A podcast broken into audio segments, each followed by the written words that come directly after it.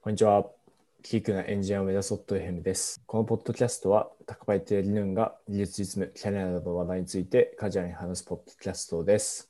はい。よろしくお願いします。よろしくお願いします。はい。あの最近、Chrome にリーディングリストっていう機能が追加されたのを、高パイさんご存知ですかああ、なんか右上に出てますね。あ、そうです、そうです。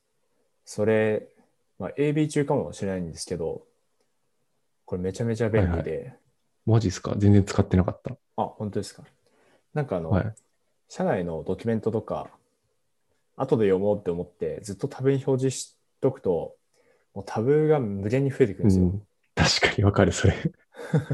そうそう。なんですけど、このリーディングリストにそれをはいは。こう移動させることによって、すごいタブがすっきりして、いい感じにないるんですよ。えー。これな、どこを押せばこれに追加されるんだろ。あ、えっとですね、ブックマーク、そうのブックマークアイコンをクリックします。はい。と、ブックマークするか、リーディングリストに追加するか選べて、ああ。本当だ、選べる。そうなんですよ。なので、作業中のいやタブだこけれ取いいっておけするね。うん。いいんですよ。良さそうだな。使ってみよはい。う。なんか Chrome で言うと、はい。これ結構前からあったのかなあの、タブをグループ化できて、うんそれを折りたためるみたいなのをうんうん、最近僕気づいたんですよ。そうです、多ね。。分、前から知ってる方いたと思うんですけど。うん。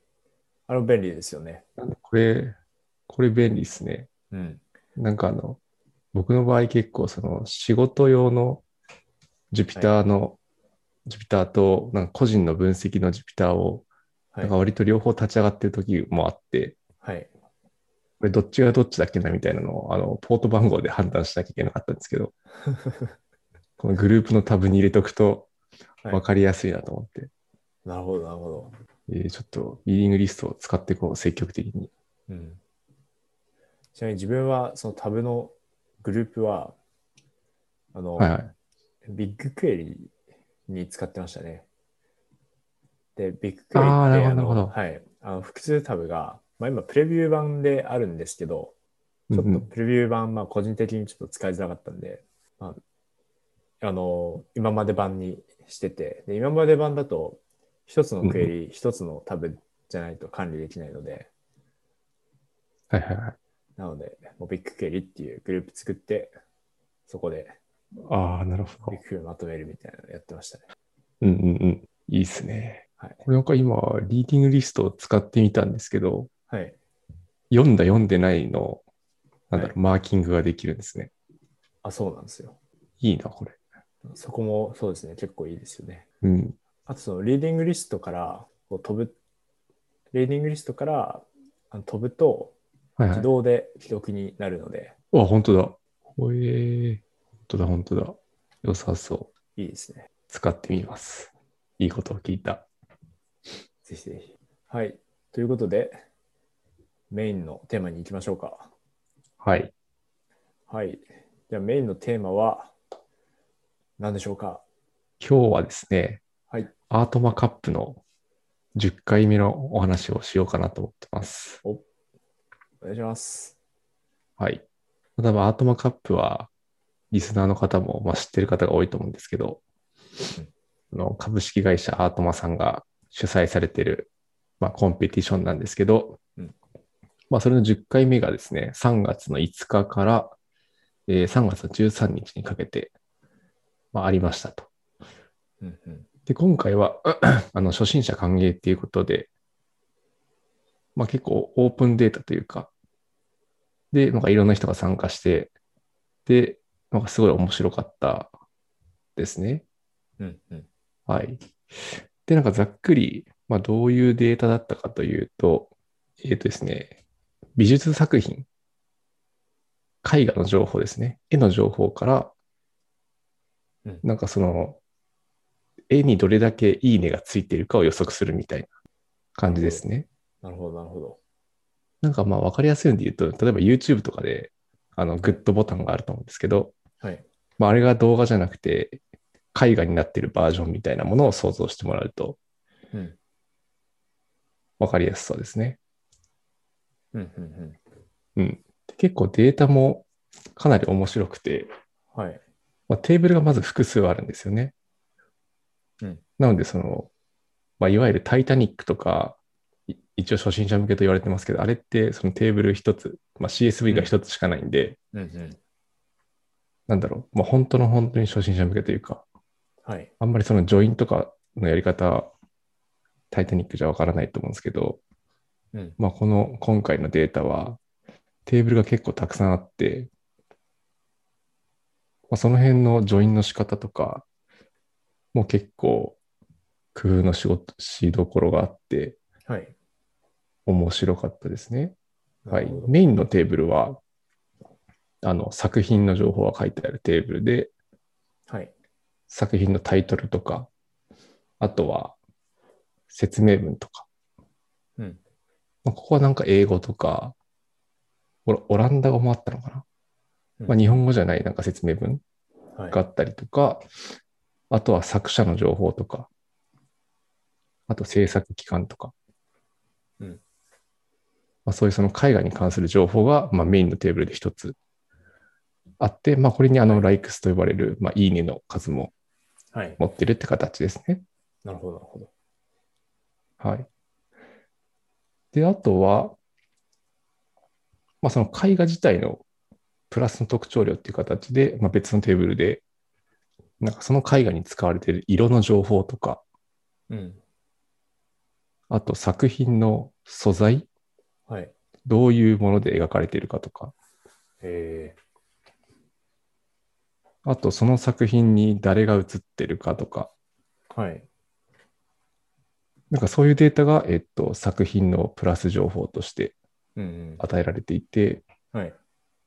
まあ、その色とか誰が写ってるかとかって、一つの作品に対してまあ複数あるんで、はい。まあ、そこをどう集計して、集約して結合するかみたいなところは、うん。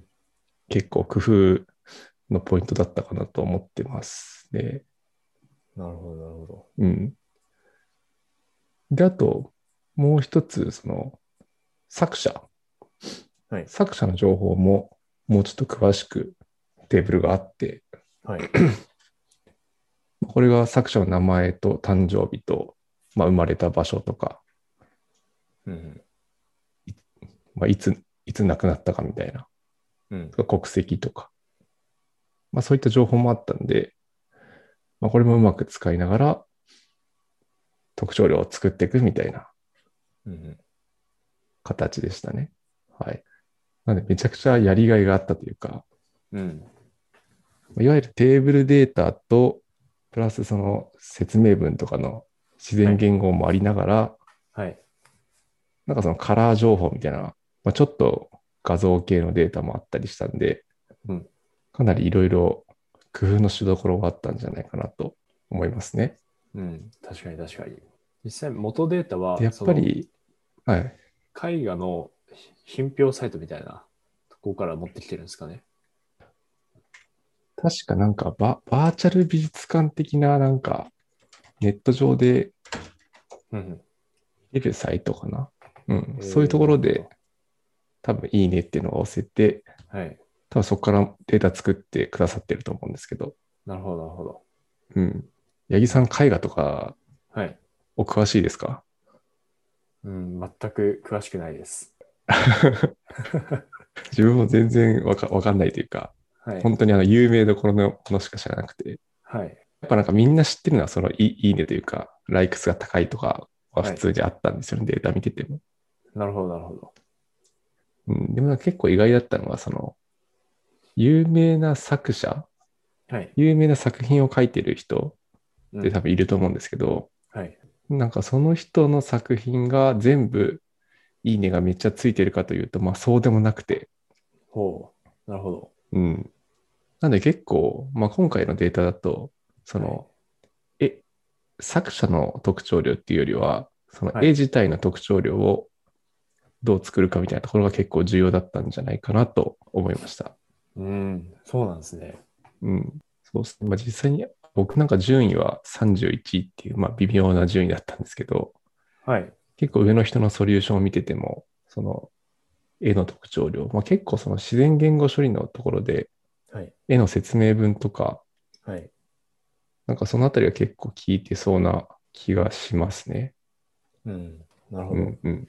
絵の説明文っていうのは、そのエエディターっていうか、そのサイトの運営者の方が書いてくださってるんですよね。多分。うんうん。あ、でもどうなんだろう。あ、でもそうなのかな。誰が書いてんだろう、これ。でも言語が複数あったんで、はい。だ、誰が書いてんだろうな。サイトの運営者が書いてたら、なんか英語とかにまとまってそうですけど、どうなんだろうな。うん。あ、複数言語だったんですね。なんか絵によって言語が違ったんですよ。あ、なるほど、なるほど。なんかそれの処理なんでまもあ結構難しそうですそうな。ね。ほとんどが英語と、そうですね。ほとんど英語とオランダ語だったんですけど、はい。オランダ語だったっけな。うん。まあ、英語と何かみたいな感じだったんですけど、はい結構その辺の、なんだろう、言語情報を判別するみたいなディスカッションとかも上がってきてて、うん。勉強になりましたね。えうん。なんか、その、NLP 突っ込むと、これは英語ですとか、ー、はい。オランゴオランダ語ですとか、うんうん。そういう特徴量を作れる方法とかがディスかカッションに上がったりしてて、なるほど、なるほど。いや、め勉強になりましたね。今回ディスカッションもすごいですね。これ何個上がってんだろう。73個ディスカッションが上がってて、うん。すごい。現在、今段階だと。かなりなんか盛り上がりましたね。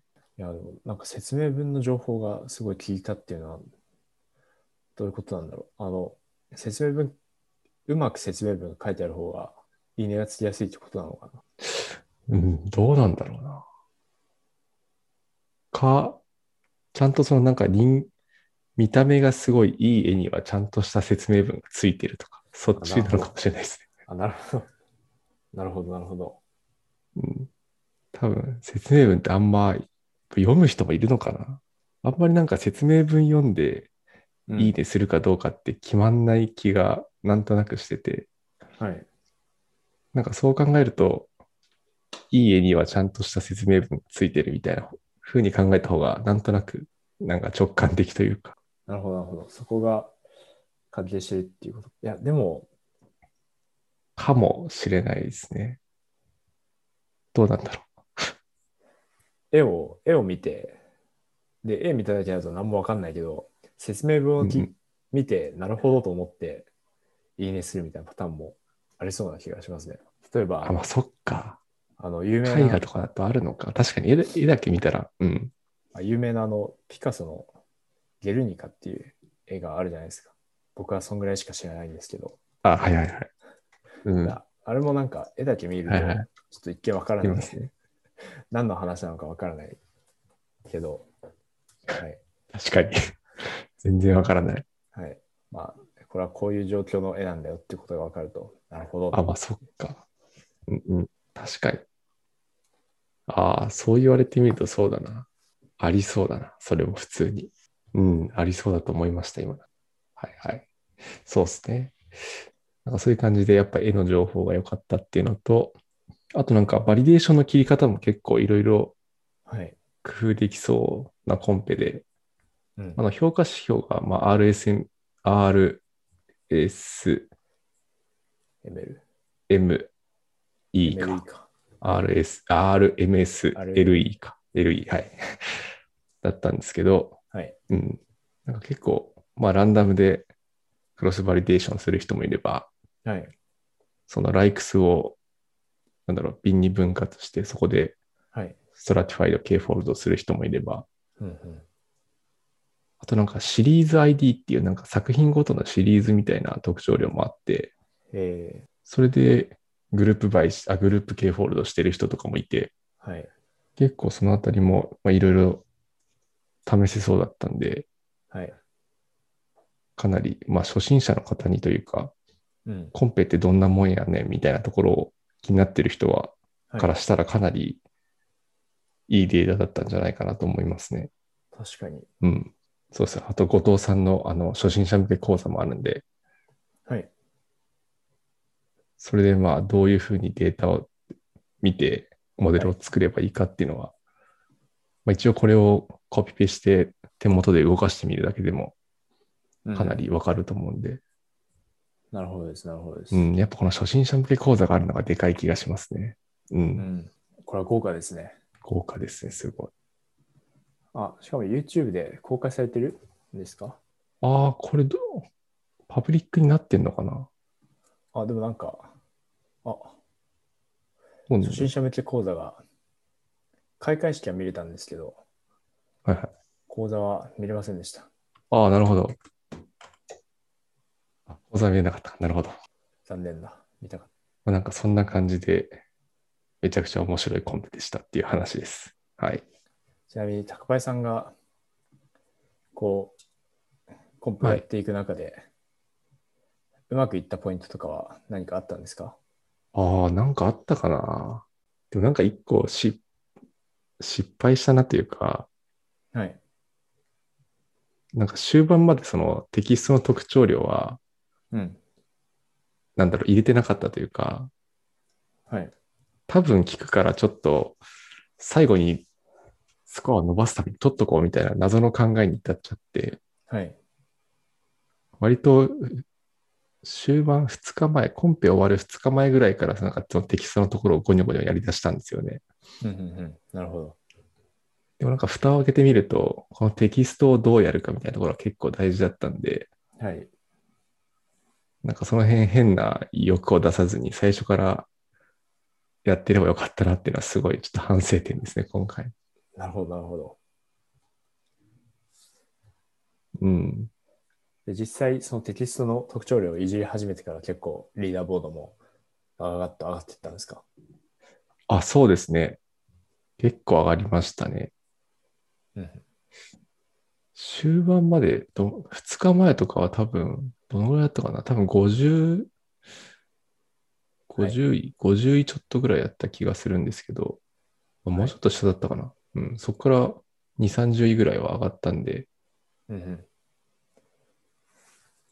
なるほど。じゃあまあ、聞きそうなものを早くやるといううん、教訓ですね。いや、そうですね。うん、変な 欲は持っちゃダメですね。なんか取っとこうとか、謎の考えは。や はりその、特に1週間しかないんで、はい。あ、早めにやった方がいいですね。聞くと思うところうは。ん、確かに1週間は結構短いですね。じゃあ上位陣はそのテキストの特徴量のあテキストのどう扱うかの作り込みみたいなところで差がついてたっていう感じですか。と思いますね。また他にもいろいろ工夫されてる点はあると思うんですけど、はい。自分がちゃんと取り組んでなかったところは多分テキストのところをあまり丁寧にやってなかったんで、まあ、そこで結構差が出たような気がうんうんうんしてます。なるほどです。そうさっきちょっとお話にあったバリデーションの切り方みたいなのでははいはい。結局何が良かったみたいなのってディスカッションに上がってたりするんですかああ。どうなんだろうな。自分の場合は、はい。えっと、ランダムのスプリットと、えっと、そのライクスのうん。瓶で分割したストラティファイド K フォールドを2つで実験したんですけど、はい。自分はストラティファイドの方が、まあ、ローカルのスコアも、リーダーボードのスコアも良かったんで、途中からはそっち1本でやってたんですけど、うんうんうんどっちがいいとかは、誰か言ってたかな。うん。でもまあ多分いろん、絶対にこれでやった方がいいっていうのは多分なかったっぽい気がするんで、はい。うん。まあでもなんかストラティファイドでやってる人が多そうなうん感じですね。今そのディスカッションの CVVSLB ディスカッションを見ると。なるほど、なるほど。いや、いいですね。ディスカッション見てると、第2弾もすでに企画中のような。ああ、確かに。なんであの、ぜひコンペに興味のある人は、あの、タイタニックもいいと思うんですけど、うん。アートマカップに出てみるのもうんはい。。かなり得るものがあっていいんじゃないかでし、いいんじゃないでしょうか。はい。では、はいそんなところでしょうか。はい。はい。というわけで、えー本日は、えー第10回アートワーカップの、えー振り返りっていう形でお話をしました。で、質問、コメントや Google フォームや、えー Twitter のハッシュタグ DEEK アンスコエンジニアでお待ちしております。ご視聴ありがとうございました。また次回もご視聴よろしくお願いします。お願いします。 And now, a short commercial break. エンジニアの採用にお困りではないですか候補者とのマッチ率を高めたい、辞退率を下げたいという課題がある場合、ポッドキャストの活用がおすすめです。音声だからこそ伝えられる深い情報で、候補者の興味・関心を高めることができます。ピトプでは企業の採用広報に役立つポッドキャスト作りをサポートしています。気になる方はカタカナでピーとパと検索し、X またはホームページのお問い合わせよりご連絡ください。